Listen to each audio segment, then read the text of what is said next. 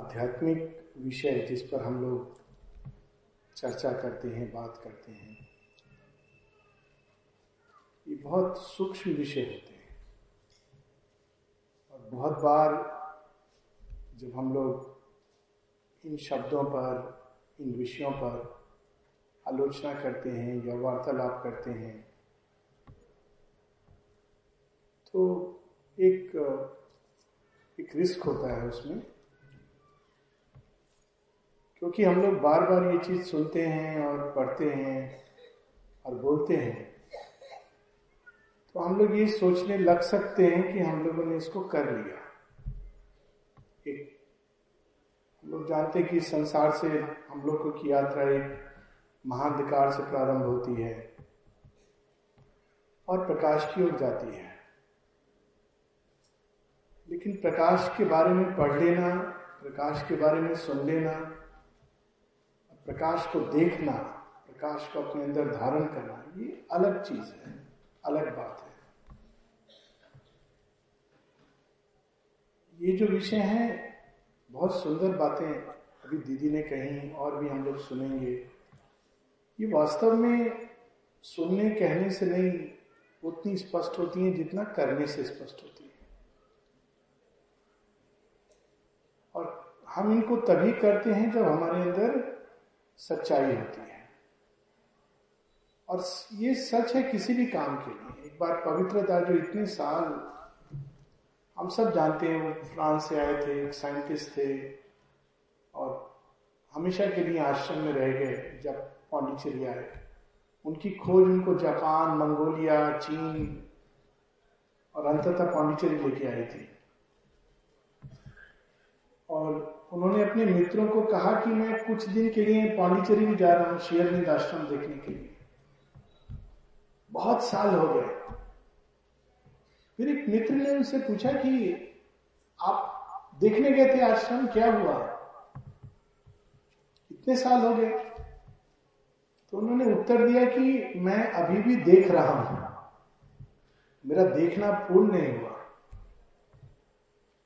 वो अंत में बड़ी सुंदर एक एडवाइस देते हैं। कहते हैं, जो भी काम करो, उसको पूरी लगन के साथ करो, पूरे इंटरेस्ट के साथ करो। माता जी कहती है कि जब तुम कोई काम करो तो इस तरह करो कि मानो पूरा, पूरी सृष्टि इस एक काम पर आधारित है। इतना मन लगा के उसमें। लेकिन साथ ही ये भाव रखो कि यदि तुम हट भी जाओगे तो ये काम चलता रहेगा, कुछ भी नहीं रुकेगा। ये दोनों भाव को साथ साथ धारण करना बहुत कठिन होता है। जब हम लोग काम करने लगते हैं तो उसमें बहने लगते हैं, उसका जॉय आता है तो बहुत बार हम लोग उसमें इतना अधिक रम जाते हैं, और रमना चाहिए, प्रारंभ में ये आवश्यक है।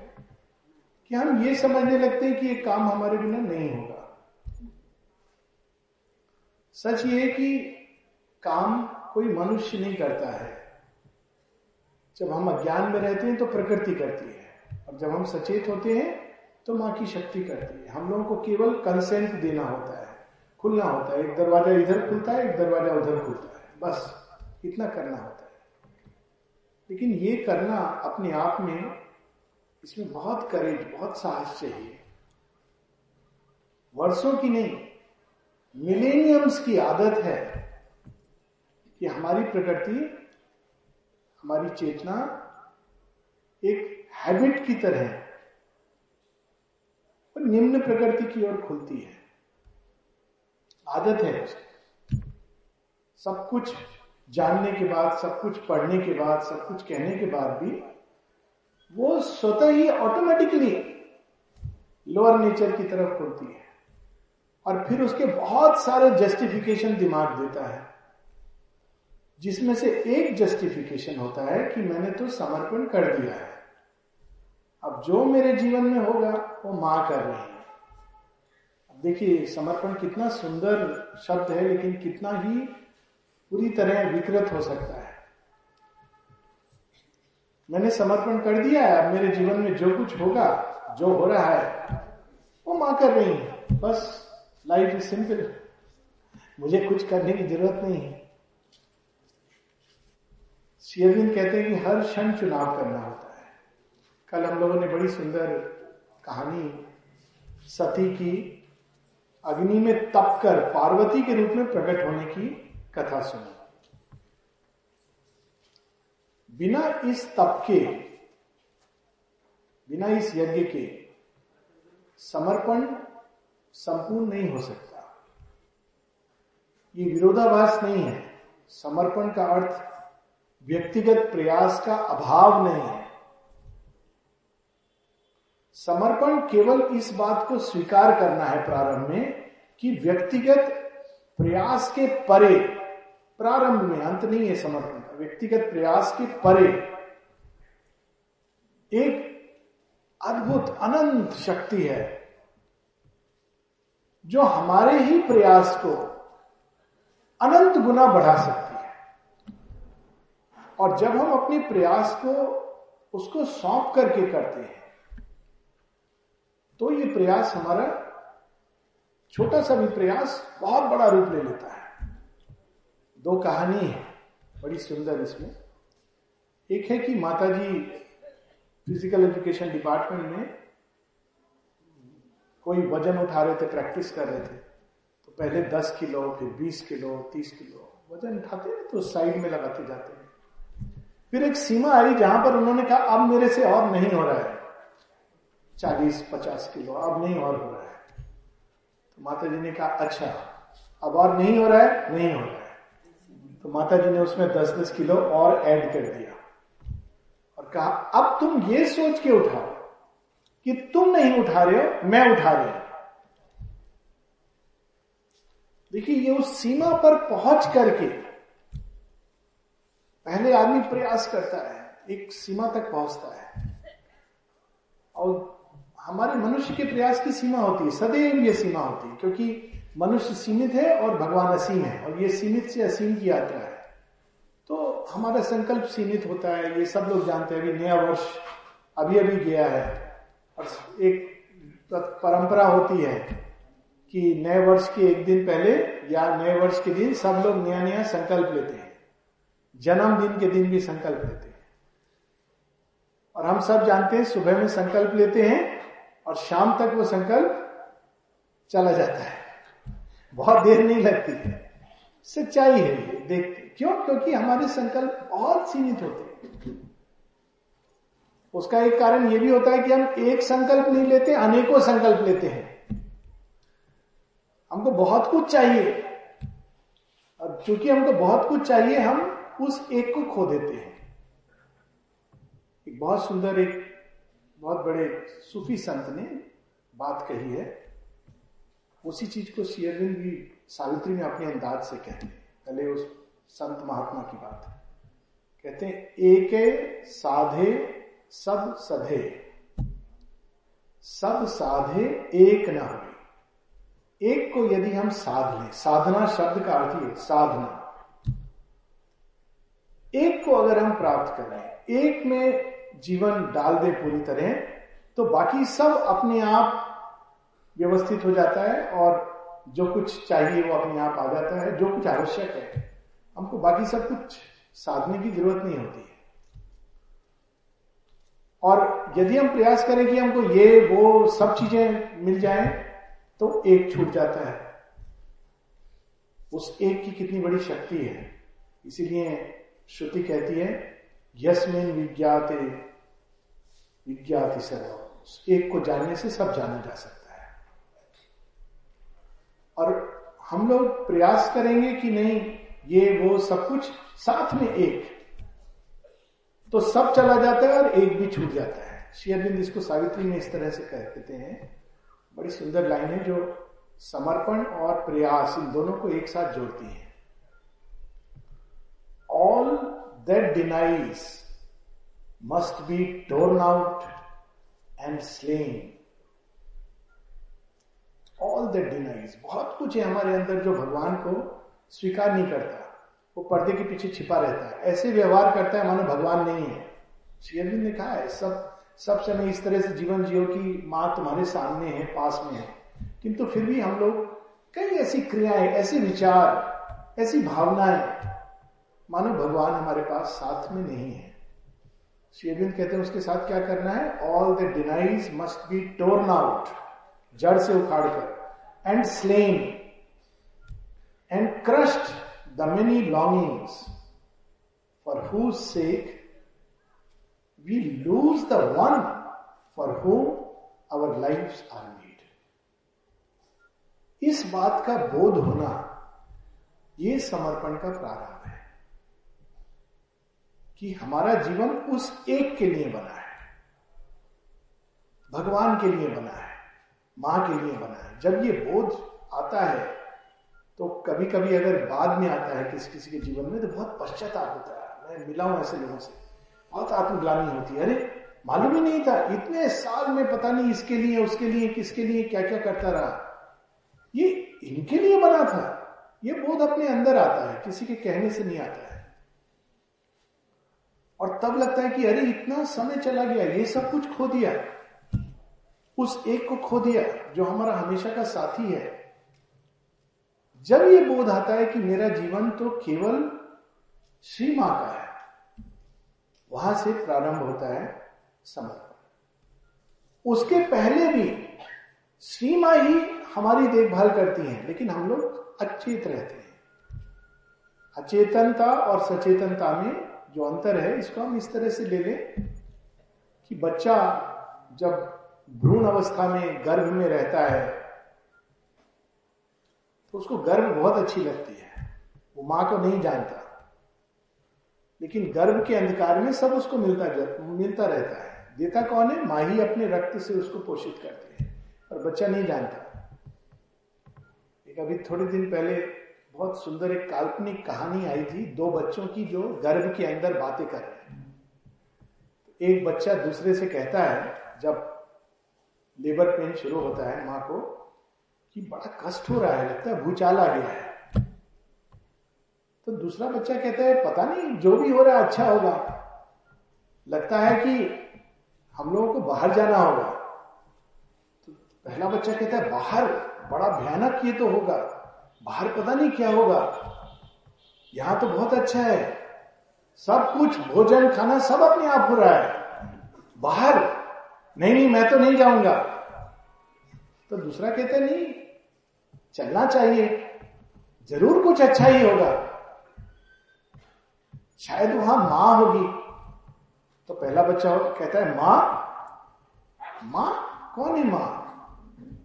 तो दूसरा कहता है, मालूम नहीं माँ कौन है, लेकिन कभी कभी मैं एक हल्की सी वाणी सुनता हूँ और हल्का सा स्पर्श महसूस करता हूँ, अनुभव करता हूँ। शायद वो माँ का स्पर्श है।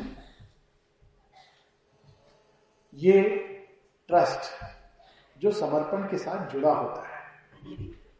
बिना इस श्रद्धा के, बिना इस कल्याण श्रद्धा के समर्पण पूर्ण नहीं हो सकता।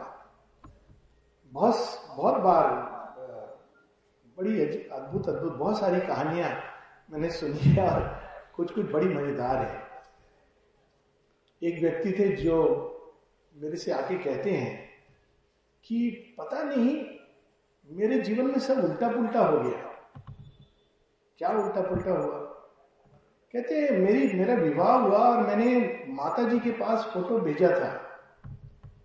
माँ ने उसमें लिखा ब्लेसिंग्स साथ में कहा हाँ तुम इसके साथ विवाह करो और इस स्त्री को एक राजकुमारी की तरह रखना। अब देखिए, माँ ने ऐसी बात कही। मैं समझता हूँ शायद वो सबके लिए कहते हैं। इसको राजकुमारी की तरह रखना ये उन, उन व्यक्ति ने स्वयं मुझे बताया। और ये बात वैसे डॉक्यूमेंटेड भी है कलेक्टेड वर्क्स में लेकिन ये उनका किसको कही गई है नहीं मालूम। मैंने कहा मैं तो सन्यासी आदमी हूँ मैं तो चाहता हूँ कि मैं ब्रह्मचारी रहूँ ये विवाह के बंधन में माँ क्यों मुझे उलझा रही है? फिर भी माँ ने कहा था तो मैंने विवाह कर दिया। और उसके बाद से मैं इतना पीड़ित हुआ हूँ, इतना पीड़ित हुआ हूँ। फिर वो मेरे से कहते माँ ने मुझे ऐसे क्यों कहा? उनको कहीं ना कहीं वो विश्वास का अभाव माँ ने मुझे ऐसा क्यों कहा होगा? अब इसमें तो माँ ने स्वयं ब्लेसिंग लिखा है, कोई डाउट नहीं है। स्वयं कहा है। तो मैंने कहा, वो तो बाद में पहले आप ये बताइए कि आपने राजकुमारी की तरह रखा था।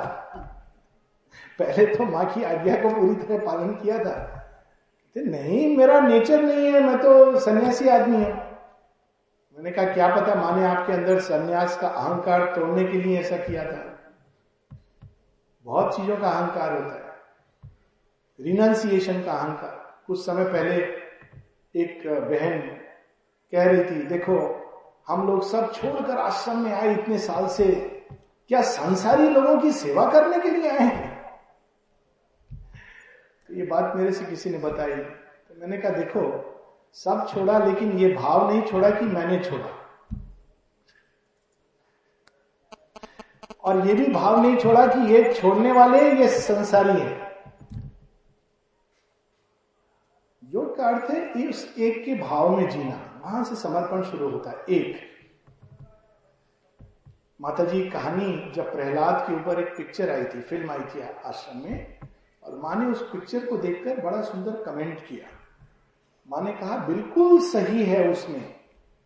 अगर कोई व्यक्ति सच्चाई से उस एक की चेतना में रहे और उस एक को सब में देखे, सब अवस्थाओं में, जितनी भी घटनाएँ होती हैं, उसमें उस एक को ही ढूंढे, उस एक को ही याद करे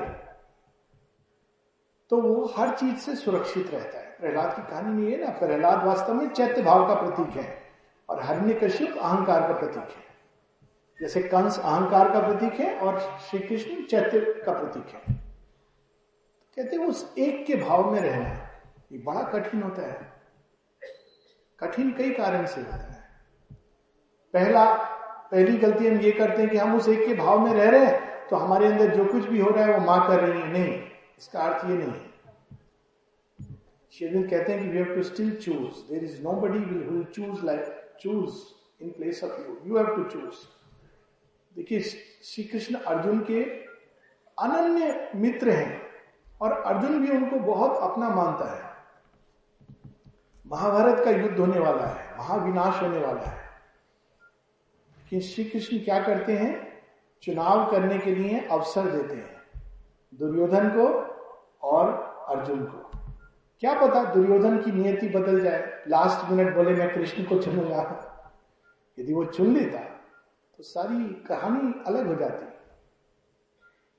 क्या पता अर्जुन के मन में ये भाव आ जाए कि कृष्ण तो मेरे मित्र हैं ही, मैं उनकी सेना को चुन लेता हूँ। कृष्ण उधर रहेंगे तो क्या फ़र्क पड़ता है? सेना तो मेरे साथ रहेगी, वो मेरे मित्र हैं। परंतु अर्जुन ऐसा नहीं करते हैं। वो चुनते श्री कृष्ण को ही है। जीवन में ऐसे अवसर आते हैं बहुत आसान है कह देना कि मैं अपना कर्तव्य कर रहा हूँ, सब माता जी के लिए कर रहा हूँ। It's not as simple as that कई लोग आश्रम में आए, अपना घर बार छोड़ करके आए। तो किसी ने माँ से पूछा, माँ, मैं तो यहाँ पर आ गया हूँ और मेरी माँ बीमार है। तो वो लोग कह रहे हैं कि तुम यहाँ आओ, मुझे क्या करना चाहिए? माँ कहती है, तुम यहाँ रहकर प्रार्थना करके कहीं अधिक उनके, उनकी सहायता कर सकती हो। ये कठिन है करना। फिर माँ कहती है कि जब तुम एक बार भगवान का काम ले लेते हो हाथ में तो वो duty duty towards the divine when you have taken the duty towards the divine, then you have no other duty जब तुम योग के पथ पर आते हो। ये चुनाव करना होता है। ये समर्पण का नेक्स्ट स्टेप है। पहला स्टेज ये है कि जहाँ पर हम लोग जो कुछ हम कर रहे हैं, भगवान को निबोधित कर रहे हैं, ये इसकी बात हम लोग बहुत बार करते हैं कि हम जो भी करते हैं, भगवान को अर्पण करके, ये तो एक बात है। इसको कहते हैं to live for the divine लेकिन इसके आगे की जो बात है, जहाँ पर नेक्स्ट स्टेप जो बहुत कठिन होता है to live in the divine to live by the divine ये कठिन होता है। क्योंकि हमारी पूरी प्रकृति रिवोल्ट करती है। हम लोग हैबिट से ये सब कुछ हम लोगों के अंदर एक मानसिकता है, सब छूटता है, लेकिन वो sense of Iness and mineness मेरा परिवार नहीं छूटता है, मेरी पोस्ट नहीं छूटती है, मेरी कुर्सी नहीं छूटती है। पर वैसे हम समर्पण कर चुके हैं। ये कॉमन कुर्सी भी छोड़ने मुश्किल होता है। लोग इतना अधिक अपने नाम से ही जुड़े होते हैं कि आप नाम का थोड़ा स्पेलिंग गलत कर देंगे तो उनको क्रोध आ जाता है। आपको मेरा नाम नहीं मालूम है, इसका स्पेलिंग ये होता है। वहाँ श्री अरविंद को देखिए, योग योगेश्वर। आपको आश्चर्य होगा कि एक समय था जब श्री अरविंद को आश्रम में लोग ए जी ऐसे करके बुलाते थे। A full stop G full stop Shri ने भी कुछ पत्र साइन किए ए जी फिर वहाँ एक साधिका आई, उनको ये अच्छा नहीं लगा। उन्होंने श्री अरविंद को कहा, मुझे अच्छा नहीं लगता आपको सब ए जी ए जी ए जी करके बुलाते हैं। श्री अरविंद मुस्कुरा के कहते अच्छा कौन ऐसे बुलाता है? कहते, सब लोग बुलाते हैं। तो श्री अरविंद जस्ट माइंड ये बात माँ को पता चली। तब माँ ने वहाँ नोटिस में लिखा हिज फुल नेम इज़ श्योर बिंदु तब से ये श्री अरविंद श्योर बिंदु श्योर बिंदु ये नाम शुरू हो उस शिखर पर पहुँच करके, जहाँ कुछ और बचा नहीं है तो ये चीज़ों को छोड़ना और जो कुछ चीज़ें हैं जिनको हमें रिफाइन करना होता है। कल भी इसकी बात हुई। यज्ञ यज्ञ के द्वारा, तप के द्वारा हम हमारा समर्पण पूर्ण होता है। समर्पण का अर्थ है कि अब ये जीवन हम अपने लिए नहीं जी रहे हैं। अगर हम एक घंटे केवल इस विचार को धारण करके जीवन जिए तो देखेंगे कितना कठिन है। कितने विचार आते हैं हम लोगों के अंदर जो हमको अपने आप को लेकर के होते हैं। एक बड़ी सुंदर एक घटना अभी हाल में चार पाँच दिन पहले, किसी का जन्मदिन था तो वो मुझसे बता रही थी कि वो कार में जा रही थी और सामने से एक व्यक्ति आया और उन्होंने कार साइड करके रोकी और उसने कहा देख करके नहीं चलाती कुछ इस तरह की बात हुई। हॉर्न देना चाहिए। तो महिला का बर्थडे था उस इनको गुस्सा आ गया। उन्होंने कहा, ये सड़क तुम्हारे घर का आँगन नहीं है। तुमको भी देख के चलना चाहिए। खैर, कार पार करके वो चले गए। अब देखिए श्री के रूम जा रही हैं और स्टेयर केस पर। देखे ना, वहाँ पर बैठ करके। वहाँ पर उनके दिमाग में अब ये विचार आ रहा है। क्या विचार आता है? कार मैंने लॉक की है कि लॉक नहीं की है? यहाँ शुरू हो रहा है। फिर दूसरा विचार आ रहा है, अरे उसके अंदर मेरा पर्स भी है, पर्स में क्रेडिट कार्ड भी है रुपए भी है। अब वो बहुत परेशान कि ये तो बर्थडे का दिन है, फिर ये विचार आता है, मैं जाके देख लू। अभी तो समय है। फिर वो कहते हैं अपने आप से कि क्या मैं कर रही हूँ? मुझे सीएम के पास जाना है, उन्होंने कार्ड दी है, जो होगा उनके हाथ में है, पर वो दिमाग है फिर आता है दिमाग के अंदर। फिर वो कहती है कि मुझे कुछ सीखना है इससे। तो पहली चीज़ उनको आती है कि मुझे शायद अपने क्रोध पर नियंत्रण रखना चाहिए। ठीक है, अच्छी बात है, पर वो कहती नहीं, कुछ और है इसके अंदर। फिर उनको ये विचार आता है कि, ओह मुझे अपने एरोगेंस को नियंत्रण में रखना है। और जैसे ही उनको ये ज्ञान हुआ अंदर से कि मुझे अपने एरोगेंस को नियंत्रण में रखना है, वो सब कुछ खत्म हो गया। जैसे इल्यूजरी एक आसुरिक माया जिसने पूरा एक इल्यूजन क्रिएट कर दिया था। और उसके बाद वो विचार नहीं आया। जाकर के माता जी को प्रणाम करके शेयरबिंद कक्ष में बैठ के अच्छा ध्यान करके, बाहर आई, सब कुछ ठीक था। तो अब देखिए, केवल इस सत्य को जीना लोग ने कह दिया, लेकिन बाहर निकले, विचार आने लगे। विचार किस चीज़ के चारों तरफ़ घूमते रहते हमारे ही आसपास। ज़्यादातर 90 परसेंट विचार, शायद 99 परसेंट विचार। मेरे साथ, मेरे जीवन में, मेरे लोग, मेरा परिवार, मेरा काम, मेरा मेरा मेरा मेरा मेरा। लेकिन हमको क्या करना चाहिए? वो एक गुरु नानक जी की कहानी है कि उनको एक बार उनके पिताजी की दुकान थी तो उनको बैठा दिया दुकान पर। थोड़ी देर बाद आए तो देखे दुकान का लगभग सब सामान चला गया। बोले, अरे, इतना बेच दिया, लेकिन हुंडी में कुछ पैसा नहीं है। बोले, क्या किया तूने? कहते, कुछ नहीं, किसी ने मुझसे चौदह शेर शेर तब होता था, चौदह किलो चावल मांगा। मैंने एक, दो गीती करके जब तेरह आया तेरह तेरह तेरह तो तेरह में मुझे भगवान याद आने लगे। तेरा तेरा करके मैं सब देता चला गया। तेरा तेरा तेरा तेरा। यही एक बीमारी है जो हम सबको पीड़ित करती है। एक छोटी सी कहानी, लोग प्रयास करते हैं, कहते हैं कि हम बहुत प्रयास कर रहे हैं, आगे नहीं जा पा रहे ये प्रयास भी आत्म केंद्रित प्रयास होता है। एक छोटी सी कहानी है कि एक नाव में एक रात तीन लोग बैठकर नाव को चलाते रहे, लेकिन नाव जा ही नहीं रही थी। थक करके वो, सो गए नाव में कहते, पता नहीं क्या गड़बड़ हो रहा है।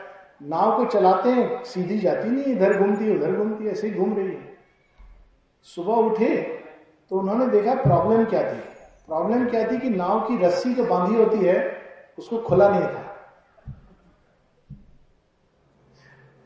ये तो गांठ है हमारी। जो अहंकार को बाँध करके रखा है, भगवान की ओर भी हम जा रहे हैं तो क्यों? हमारे फ़ायदे के लिए।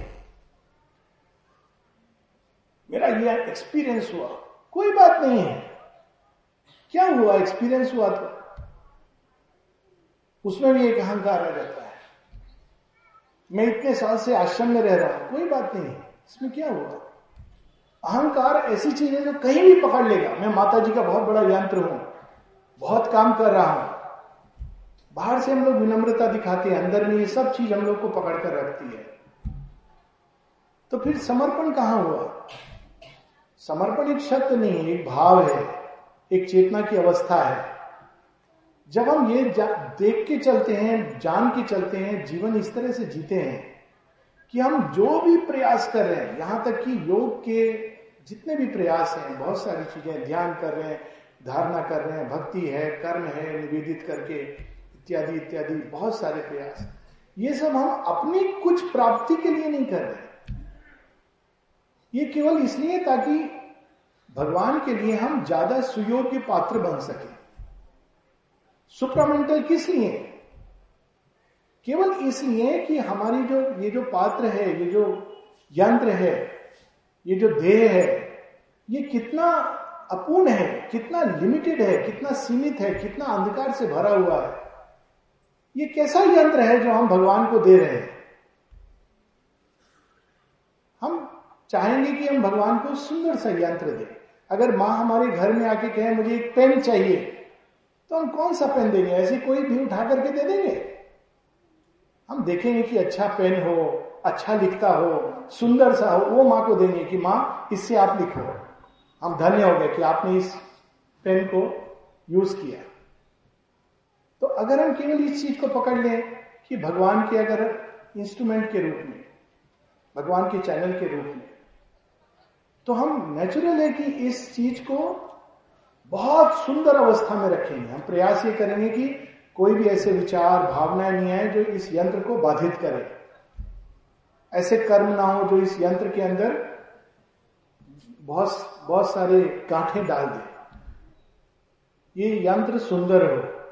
अच्छा हो और फिर माँ को निवेदित हो। ना कि जैसा तैसा माँ को निवेदित हो।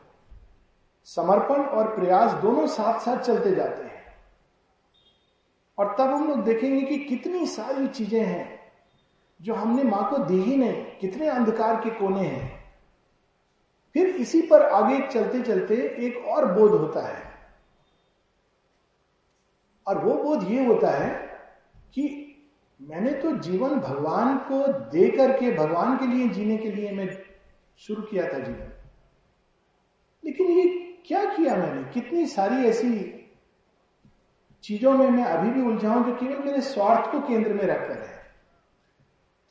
कोई भी चीज़ जब हम करते हैं खुद के प्लेजर के लिए तो वो हमारे स्वार्थ की पूर्ति के लिए होता है।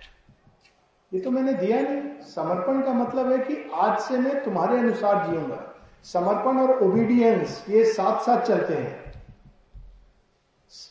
युद्ध में ये होता है कि एक सेना समर्पण कर देती है, या युद्ध में एक राजा दूसरे को समर्पण कर देता है। जब समर्पण कर देता है तो वो ये नहीं कह सकता कि अब मैं गद्दी पर बैठूँगा।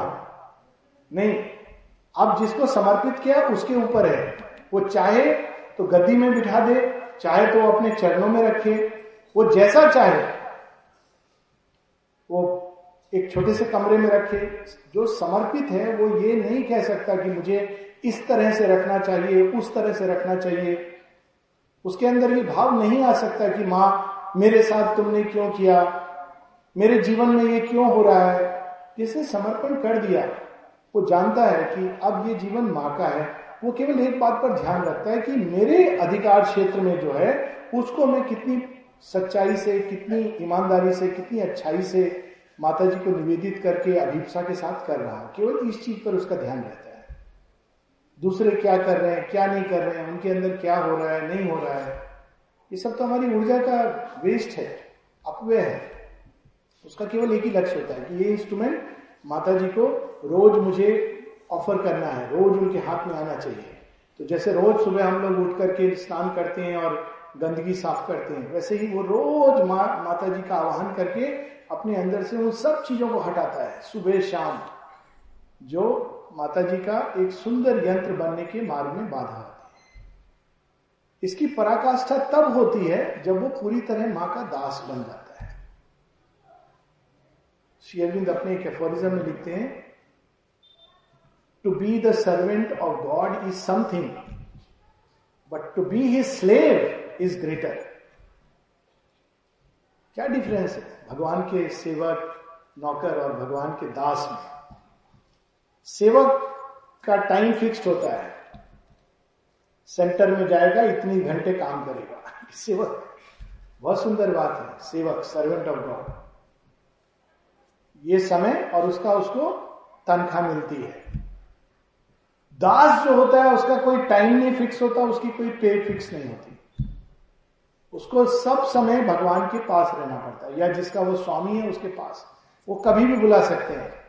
Come now yes to go ashram में जिन लोगों ने की है साधना, इस तरह से अद्भुत लगता है। बुलादा, एक अच्छे खासे अमीर परिवार के थे।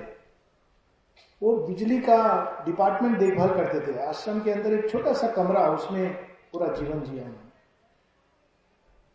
उनको ये कहा था माने कि कभी भी वो जाकर माँ को अप्रोच कर सकते किसी भी समय, दिन, रात, जब भी आवश्यकता हो। बुलादा रात को तब अब तब सोने जाते थे जब माँ अपनी लाइट स्विच ऑफ़ कर देती थी। कई बार ये दो बजे रात के बाद होता था, तीन बजे रात के बाद होता था। क्यों? क्योंकि अगर मान लो माँ को ज़रूरत पड़ गई, दास तो हर समय प्रस्तुत है। चंपक लाल जी की हम लोग भोजन करने इतनी कि मेरा समय कहीं इस समय भगवान ने मुझे बुला लिया तो दादा, ऐसे उन लोगों ने सेवा की है माता जी की शेयरबिंद की। बिना किसी व्यक्तिगत स्वार्थ को सामने लाए हुए। और जब हम ऐसा जीवन जीते हैं तो फिर हमको कुछ और सोचना नहीं पड़ता कि हमारी व्यवस्था क्या होगी, प्रबंध क्या होगा। फिर भगवान का वो वाक्य आता है कि मैं अपने जो प्रिय हैं, उनको कभी मैं छोड़ता नहीं, कभी त्यागता नहीं। उनकी देखभाल करता हूँ, योग क्षेम बहा में हर अवस्था से उनको निकाल कर ले जाता हूँ। लेकिन ये ये भाव को रख करके हम अपने अंदर समर्पण नहीं कर सकते। वो होता है। मूल रूप से अगर कहा जाए तो एक बात है जो माँ बार बार याद दिलाती हैं। भगवान से कुछ पाने की चाह के लिए प्रेम मत करो। वास्तव में प्रेम होता ही नहीं है कुछ पाने की चाह के लिए। भगवान को स्वयं को देने के लिए प्रेम करो। ये देना ही मुक्ति है। ये दे देना ही कल्याण है। स्वयं को भगवान को सौंप देना ये योग है। और इस चीज़ को बार बार हम लोगों को स्मरण कराना होता है। ये नहीं कि आज मैंने अपने आप को दे दिया। दे देने का अर्थ है जब हम माता जी को कोई चीज़ देंगे तो कैसी देंगे? कोई भी गंदी चीज़ नहीं खा करके दे देंगे। हम उस चीज़ को और सुंदर बनाएँगे और फिर देंगे, और सुंदर बना के देंगे। क्योंकि हम दे रहे हैं। केवल कर्म नहीं देंगे, विचारों को देंगे, भावनाओं को देंगे, संकल्प को देंगे, क्रियाओं को देंगे। उस समय तक देंगे जब तक अंदर और बाहर का पूरा भेद खत्म नहीं हो जाए। That is to live in oneness and rise in oneness प्रारंभ एक इस समर्पण के भाव से अनकॉन्शियस समर्पण होता है। शुरू में मनुष्य का, बाद में कॉन्शियस समर्पण। मेरा जीवन भगवान का है। अंत, एक एक श्वास, एक एक हृदय की गति भगवान की डिटेल्ड समर्पण। प्रारंभ एक केंद्रीय समर्पण अंत में ये कहानी जो बच्चों के साथ शुरू हुई थी बच्चों की साथ ही अंत होती बच्चे बाहर आ जाते हैं, दोनों बच्चे जो गर्भ में ये सब बातें कर रहे थे। थोड़े समय बाद बच्चा अपनी माँ को पहचानने लगता है। सबसे पहले बच्चा अपनी माँ को पहचानता है। ये प्रारंभ होता है समर्पण का। अचेत रूप में समर्पण, तब भी वो समर्पित है क्योंकि भगवान उसको चला रहे वही पोषित कर रही है माँ। लेकिन वो जानता नहीं है। माँ ही देखभाल कर रही है। फिर जब वो पहचानने लगता है तो जब कोई खतरा होता है, जब कोई अंकिल आ जाते हैं जिसको नहीं जानता है तो माँ की गोद में चला जाता है। ये कॉन्शियस समर्पण शुरू होता है। फिर धीरे धीरे जब वो बड़ा होता है, माँ उसको ट्रेन करती है। ट्रेन कैसे करती है? ये समर्पण की एक वो मध्य अवस्था है, जब व्यक्ति को स्वयं को डिसिप्लिन करना होता है ओबीडियंस तप, ये सब उसके मध्य अवस्था में आते हैं। उस अवस्था में माँ उसको सिखाती है ऐसे चलो, ऐसे खाओ, ऐसे रहो, वैसा जीवन जियो। और जो बच्चा एक ट्रस्ट के अनुसार अपने आप उन चीज़ों को अपने अंदर धारण करने लगता है। फिर बाद में एक ऐसी अवस्था होती है कि जब वो माँ से कितना भी दूर चला जाए, या माँ किसी कारणवश उसको दिखाई नहीं दे तो वो जानता है कि माँ कभी ओझल नहीं होती। वो केवल मेरी दृष्टि का भ्रम है, माँ मेरे अंदर है। जब समर्पण संपूर्ण हो जाता है तो हम सचेत हो जाते हैं कि माँ सब समय हमारे साथ है। ये मेंटली नहीं होता है। एक फैक्ट ऑफ़ इनर एक्सपीरियंस हो जाता है कि माँ तो है। वही है जिन्होंने हमारे अंदर इन चीज़ों को डाला है। लेकिन बीच का एक रास्ता है जब हम लोगों को माँ के अनुसार जीवन जीने की चेष्टा करनी होती है। हमारे अनुसार नहीं। निम्न प्रकृति के थपेड़ों से नहीं। अंत में कि जो भी व्यक्ति करता है, जैसे भी वो एक माँ उसको अपनी गति से चलाते हैं। लेकिन बेहतर यही है कि हम लोग सदैव ये स्मरण रखें कि हम लोग सदैव सदैव योग की प्रारंभिक अवस्था है। ये याद रखने से सेफ़ रहता है व्यक्ति। अगर ये सोचने लगता है कि मैं सिद्ध हो गया हूँ तो बस वो पतन का रास्ता वहीं खुल जाता है। सदैव ये भाव रखना चाहिए। माँ के लिए हम लोग शिशु हैं। छोटी सी कहानी के साथ अंत करेंगे। टीवी कपाली शास्त्री, आप लोगों ने नाम सुना होगा। उन्होंने अनेकों प्रकार की विद्याएँ, तंत्र विद्या, मंत्र विद्या, रमन महर्षि का ज्ञान योग उस परंपरा से थे। और फिर वे आश्रम में आ गए और सदा के लिए महर्षि अरविंद के हो गए। जीवन के आखिरी क्षणों में जब वो मृत्यु सैया या मृत्यु सैया नहीं, पर समझिए कि सैया से बंधे हुए हैं। तो उनसे किसी ने पूछा कि आपने तो बहुत तरह की साधनाएँ की हैं। इन सब साधनाओं का आपको क्या परिणाम मिला? लोग मॉनिटर करते हैं, मुझे क्या मिला? योग में क्या प्राप्त हुआ? तो उसका आपको क्या मिला? क्या प्राप्त किया आपने? तो उन्होंने बड़ा सुंदर एक वाक्य कहा। उठ बैठे। बोले, क्या? पूछते हो, क्या मिला? अरे, इसी का तो परिणाम है कि माँ के चरणों में आ गया। बस, यही है मूल मंत्र। माँ के चरणों में आ जाना और माँ के हृदय से लगे रहना और माँ के हृदय में ही वास करना। यही समर्पण की परिसमाप्ति है। और यहीं पर हम लोग रुकेंगे